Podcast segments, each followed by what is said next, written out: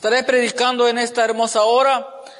Contra tales cosas no hay ley. Y pues bueno, sabemos que nosotros, el Señor nos ha dado leyes que obedecer. Tenemos que obedecer a los gobernantes, tenemos que obedecer a nuestros padres, tenemos que obedecer a nuestro pastor, tenemos que obedecer al jefe en el trabajo, tenemos que obedecer a todo el mundo, al policía, al juez, a quien sea.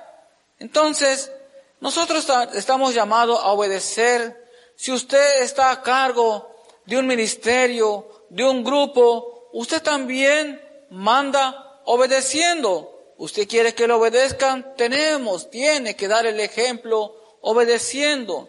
Entonces, el Señor nos dice, hablando sobre el fruto o cada uno de los frutos del Espíritu Santo, me ha llamado la atención después de haber estudiado, predicado, enseñando cada uno de los frutos aquí mencionado, que dice, contra tales cosas no hay ley. Y uno se pregunta, bueno, pues ¿cómo es que no hay ley? Si nosotros tenemos que vivir bajo leyes y eso es correcto. Tenemos nosotros que obedecer las mismas leyes de la naturaleza. Por ejemplo, alguien si desea o piensa tocar el fuego, sabe por instinto que no debe de tocarlo porque la misma naturaleza le enseña que se va a quemar. Si se avienta de o se quiere tirar de determinada altura de una casa, de un árbol, qué sé yo, las leyes de la gravedad sabe que se va a hacer daño. Entonces, así mismo hay, hay leyes que uno no puede uno romper porque uno se hace daño. Pero la ley que dice aquí contra tales cosas no hay ley. Y bueno, el Señor nos ha llamado a que dentro de nosotros se siga produciendo el fruto del Espíritu Santo. No hay ningún límite para que nosotros dejemos de amar a Dios entre más nosotros le amemos a Dios, a Dios más le agrada. Entre más amemos a Dios, más vamos a dar ese amor tan necesario en la vida de cada persona. No hay una ley para que nosotros se nos diga, bueno, tú tienes mucho gozo, ya párale. Es demasiado el gozo que tú tienes que, tienes que bajarle a tu gozo, porque de lo contrario te va a hacer daño. Mentira del enemigo. Contra tal cosa, contra tal gozo no hay ley. Entonces, entre más gozosos nosotros estemos, es mucho mejor. Dios no prohíbe que nosotros tengamos un gozo en exceso, un gozo santo.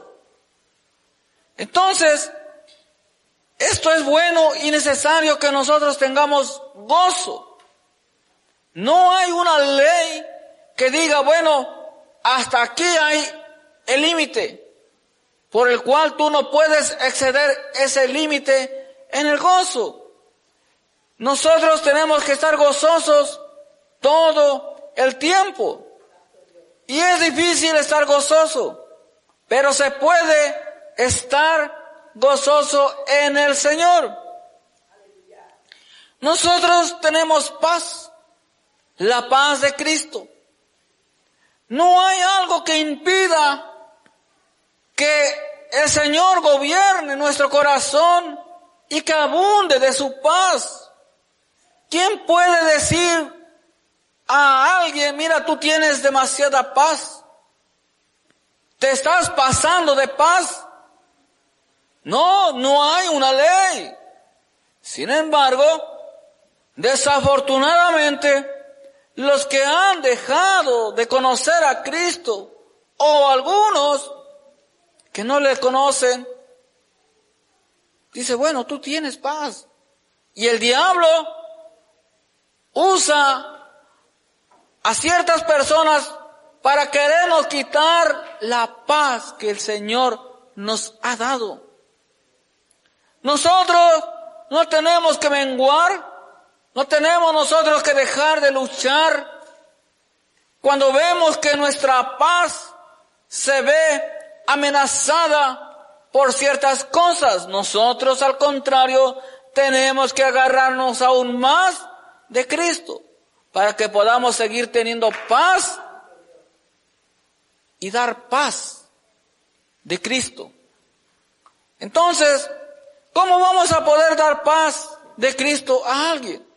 Pues bueno, cuando nosotros le damos palabra de vida, cuando nosotros le damos un consejo de Dios a través de la palabra, la persona tiene paz.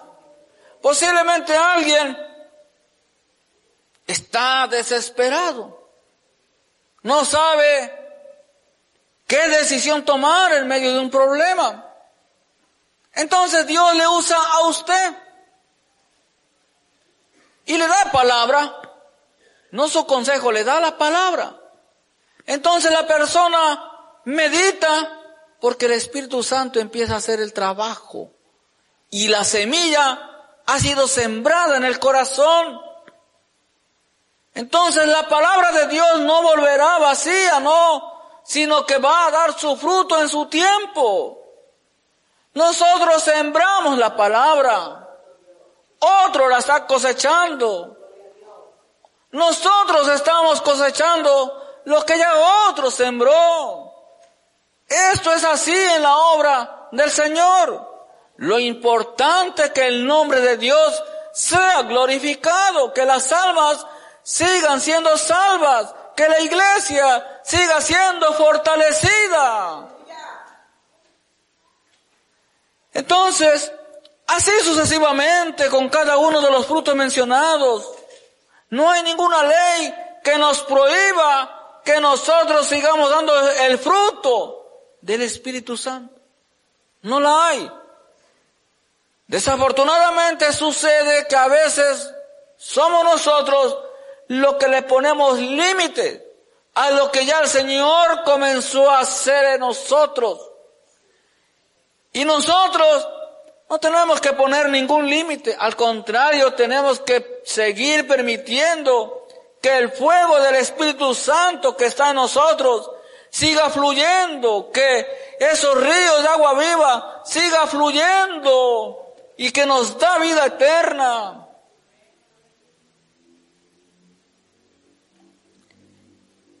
El Evangelio de Juan,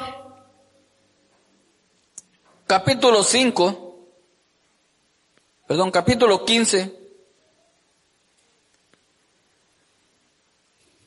versículo 1 dice, yo soy la vid verdadera y mi padre es el labrador. Todo pámpano que en mí no lleva fruto, lo quitará. Y todo aquel que lleva fruto, lo limpiará para que lleve más fruto. Nosotros hemos estado produciendo por la gracia de Dios. A nosotros se nos ve el gozo, se nos ve la paz, a nosotros se nos ve el amor. A nosotros se nos ve la paciencia. Al que es un verdadero hijo de Dios, se identifica ante Dios con los hombres, porque el Señor pone todo lo necesario cuando un hijo de Dios guarda su palabra.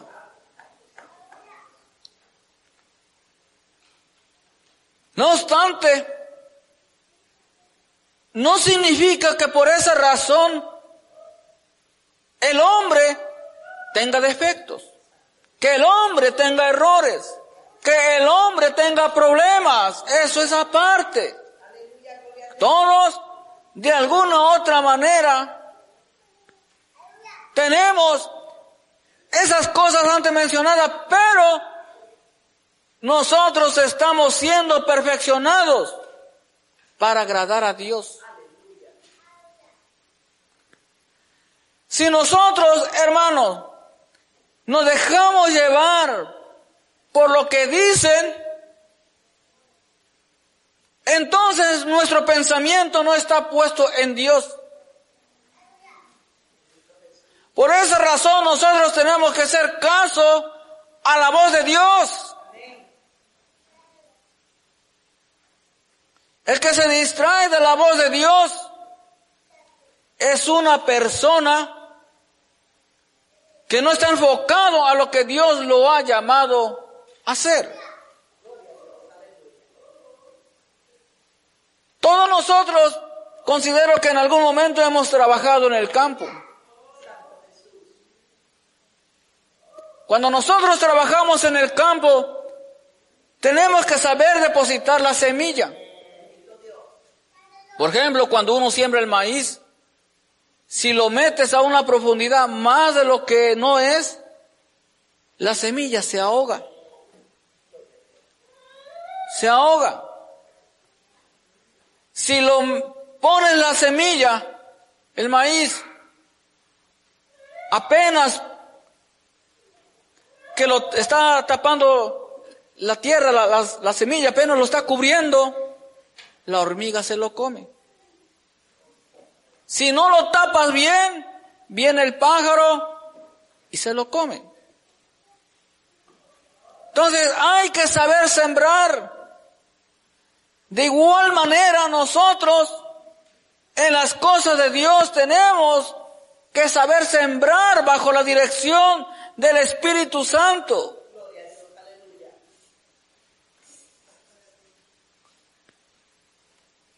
Ahora, si todo aquel que lleva fruto lo limpiará para que lleve más fruto. Nosotros, si estamos sucios, no vamos a producir, no se va a producir en nosotros lo que el Señor quiere producir. Un corazón amargado, un corazón en el cual tiene miedo, entonces no puede producirse ahí la paz. No se puede producir lo que el Señor quiere producir. No permitan los distractores, pongan atención a la palabra de Dios. Entonces nosotros, si no estamos permitiendo lo que el Señor quiere producir en nosotros, no vamos a producir. No lo vamos a producir. Entonces, ¿cómo voy a producir yo? Lo hace el Señor. Pero para eso tengo que acercarme al Señor. Es algo en el cual quizá nosotros no podemos a veces entender. Y si no podemos entender, tenemos que decirle al Señor, enséñame, Padre, tus caminos. Y dame sabiduría. Y dame entendimiento. Y dame fuerzas para seguir trabajando en tu obra.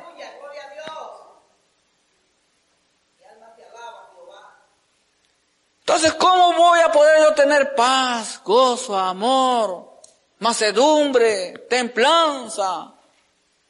Si no me quiero santificar, porque aquí la palabra dice lo limpiará para que lleve más fruto.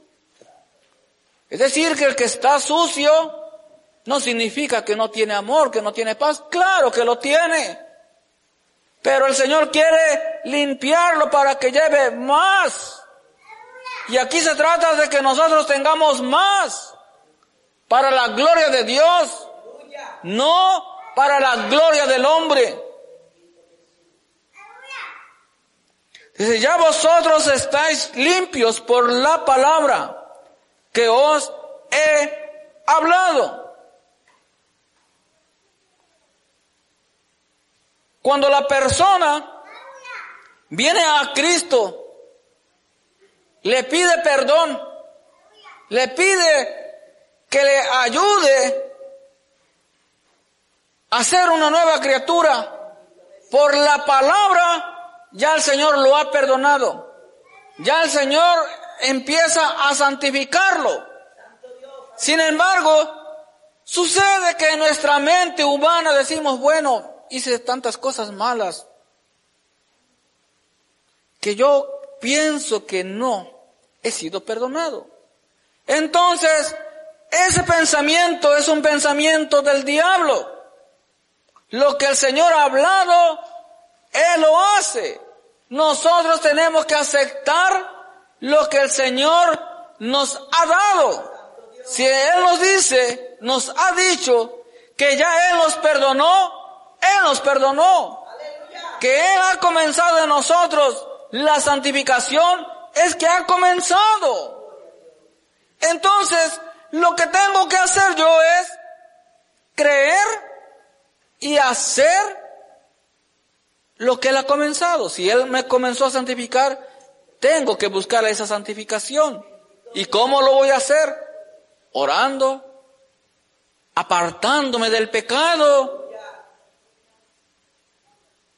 No puedo yo, o cualquiera de nosotros, volver allá al mundo, hacer cosas indebidas que hacíamos o que no hacíamos y hacerlas y decir, bueno, si ya el Señor me dijo que me perdonó, y ahora yo voy allá a hacer el pecado porque ya el Señor me perdonó. No, esto no es así. El Señor nos limpia y nos dice, no peques más. El Señor hace si nosotros permitimos que Él haga en nosotros. De lo contrario, aunque Él quiera hacer en nosotros y si nosotros no le permitimos hacer, él no va a obrar en nosotros. Permanecer en mí y yo en vosotros. Es lo que dice el Señor.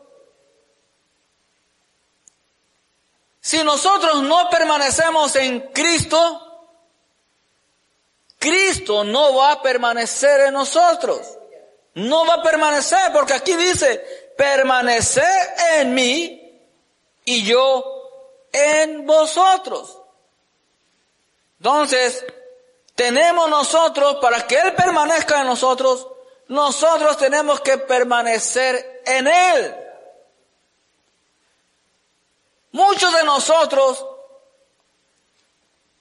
hablamos a veces equivocadamente cuando no estamos buscando al Señor, cuando no nos estamos congregando, cuando no estamos haciendo su voluntad. Decimos, bueno, cuando tenemos a veces un problema, decimos, ay, yo sé que Dios está conmigo. Y sí, en cierta manera, el Señor está con cada uno, porque su misericordia es grande para con todos. La persona clama al Señor, el Señor le escucha y le responde. La persona está en medio de un peligro, el Señor le ayuda.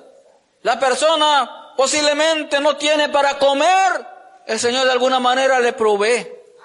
Porque Dios es, misericordioso. Pero no confundamos la bendición de Dios con la salvación. Y es ahí en donde algunos que porque vimos la mano de Dios obrar a favor nuestro, aún estando yo en pecado, y digo, bueno, Dios está conmigo. Él me guarda, Él me cuida. Ah, yo sigo aquí en, en ese estilo de vida que sé que no está bien delante de Dios, pero bueno, yo aquí sigo. Entonces la persona dice, piensa, soy salvo. ¿Soy salvo? No, no es salvo. Dios está dando oportunidad para que la persona recapacite. Si ha sido bendecido por Dios, es para que vea que Dios todavía le responde. Pero lo está llamando al arrepentimiento. La obra que Él comenzó en cada uno de nosotros la perfeccionará hasta el día que Cristo venga si nosotros le permitimos que Él trabaje en nosotros. Por eso hay muchas obras, muchos, este, la vasija, que no están terminadas. Están a medias, otras a punto de terminar, se fueron. Y aquí no se trata de que ninguno de nosotros no vayamos, sino de que permanezcamos en Cristo para que siga produciéndose aún más y más cada uno de los frutos del Espíritu Santo, porque contra tales cosas no hay ley.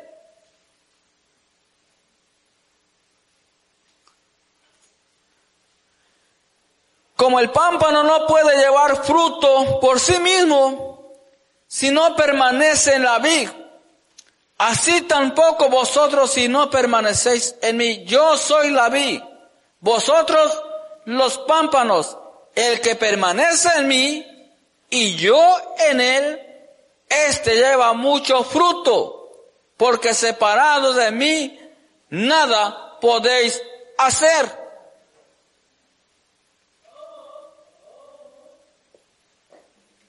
A veces nosotros queremos ser más buenos que Dios sin estar obedeciendo a Dios.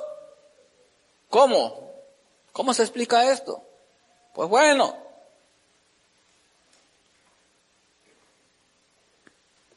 hay personas que tienen mucho dinero y le admiro en la forma en que ayudan al necesitado.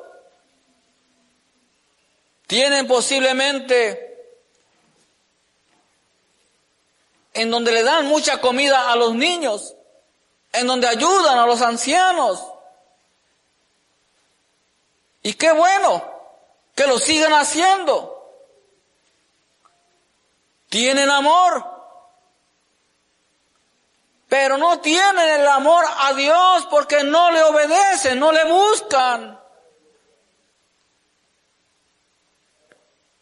Entonces, aunque la persona se gane todo el mundo, ¿de qué sirve si el alma se pierde?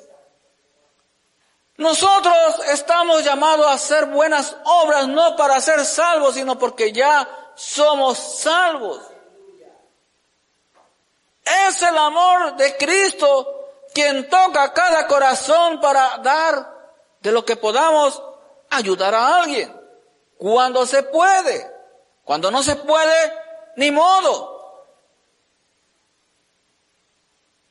Entonces, consideramos a veces querer ganar el cielo sin Cristo y eso es un grave error, porque la única forma de poder llegar al cielo es a través de la fe y la obediencia en Cristo Jesús, en nadie más. Dice la palabra de Dios, no por obras para que nadie se gloríe. Si la salvación fuese por obras, hermanos, todos los que estamos pobres, olvídese que nos fuéramos a salvar. Pues no, no, ¿cómo?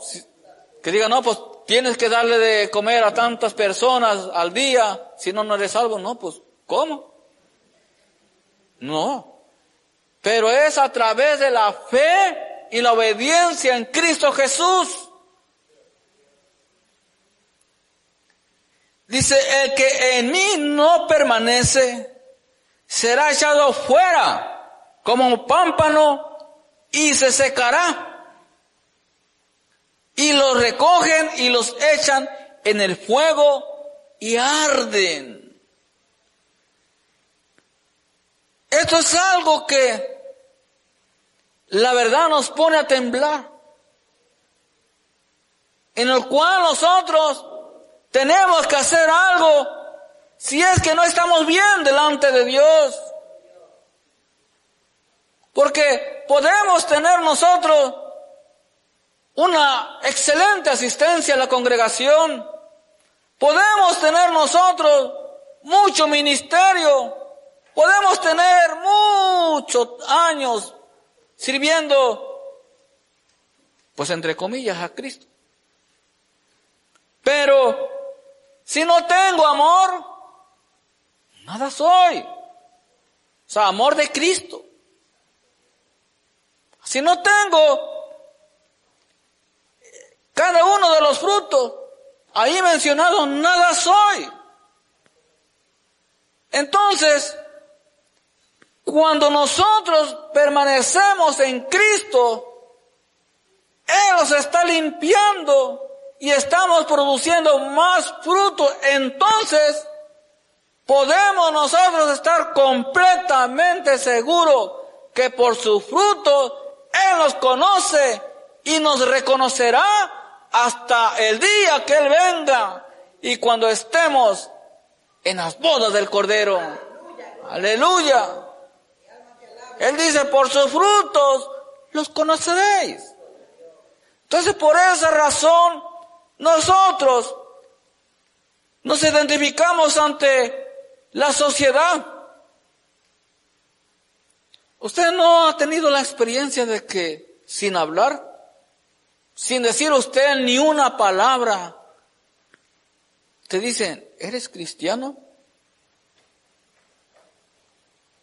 ¿Acaso llevamos un rótulo? Soy cristiano, respéteme. No, no lo llevamos. Dice la palabra de Dios, el mismo espíritu da testimonio a vuestro espíritu de que somos hijos de Dios.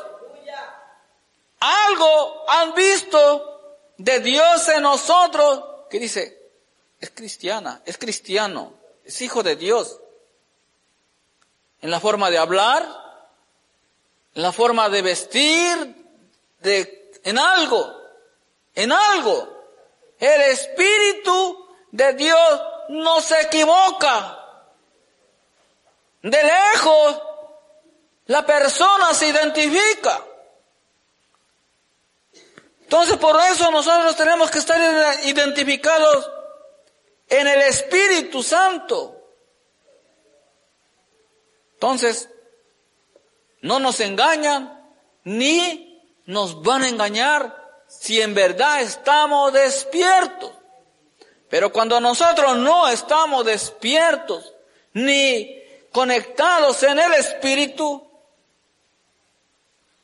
si vemos a una dama con falda larga, dice, bueno, es cristiana, no todo lo que brilla. Si ven a ese hombre, mira, pues como viste, es cristiano. No, es el Espíritu que da testimonio. entonces, a veces nos dejamos llevar por la vista. La vista engaña y nosotros andamos por fe, no por vista.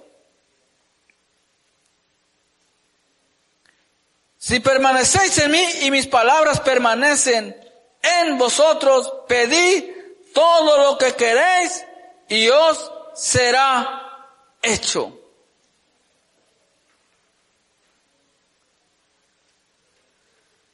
A todos nosotros nos gusta pedir, nos encanta pedir y es bueno pedir a Dios. Entonces, pero lo mejor es que el mismo Espíritu que está en nosotros, que Él sea el que interceda por nosotros, porque nosotros no sabemos pedir. Lo que dice la palabra de Dios, que nosotros pedimos para vuestros deleites, para los malos deseos. Pero si permitimos que el Espíritu Santo sea el que interceda por nosotros ante Dios, Él sí sabe pedir y no se equivoca. Nosotros podemos pedirle, dame más paz, más amor. Y nosotros empezamos a meternos en las cosas de Dios, en su presencia.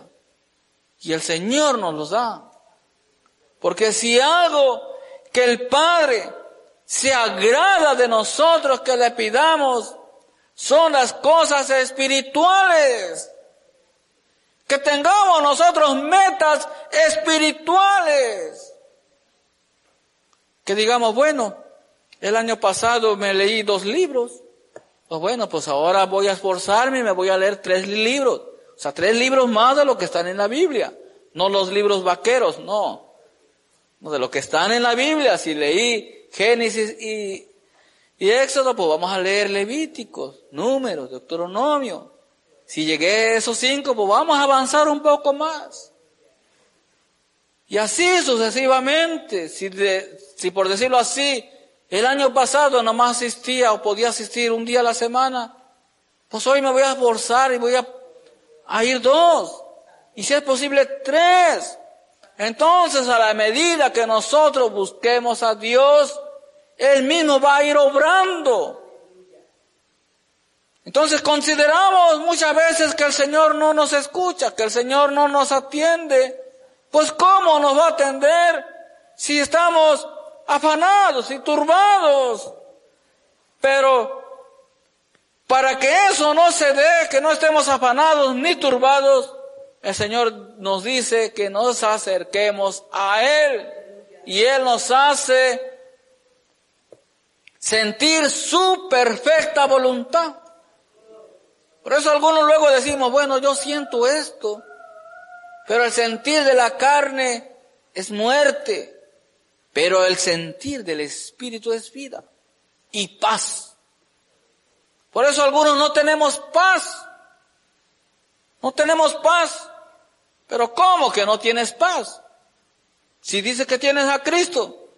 Pues sí, pero algunos lo tenemos nada más en la mente a Cristo, pero no le imploramos, no nos acercamos, no nos humillamos ante Él, no le creemos, no le buscamos. Y pues así, pues de qué manera el Señor va a obrar en la vida de nosotros. Tenemos la Biblia bajo la almohada, no la leemos y queremos aprender de la palabra de Dios. Así no funciona. Tenemos que leerla y meditar en ella. Entonces empieza uno a sentir gozo, paz, alegría, fuerzas, ánimo, fe y salud. ¿Por qué no? Porque cuando leemos de los milagros que Cristo hizo, empieza uno a tener fe y uno dice, bueno, si así sanó el Señor aquellos hombres que no tenían aparentemente ninguna esperanza de ser sanado y lo sanó, a mí, ¿por qué no? Y entonces uno empieza a creer más en el Señor. Y ahí empieza uno a tener fuerzas, la fe, y ve uno los milagros del Señor. Gálatas capítulo 2, versículo 20, dice, con Cristo soy juntamente crucificado. Y ya no vivo yo, mas vive Cristo en mí. Y lo que ahora vivo en la carne, lo vivo en la fe del Hijo de Dios, el cual me amó y se entregó a sí mismo por mí. Nosotros somos dirigidos por el Espíritu Santo. Pero para que eso suceda, tiene que vivir Cristo en mí. ¿Cómo puede vivir Cristo en mí? Bueno, cuando nosotros permitamos guardar su palabra, no pecar contra Él. Si yo o algunos o cualquiera que está pecando contra Dios, haciendo las obras de la carne, no está crucificado con Cristo. Está vivo para el pecado y muerto para hacer la voluntad de Dios. aquel que se rehúsa a practicar las obras de la carne, que es la borrachera, las mentiras, los pleitos, la crítica, envidia, todo ese tipo de cosas, lo que a Dios no le agrada. Entonces, se rehúsa a hacer eso, significa que está vivo para Cristo, ha sido crucificado.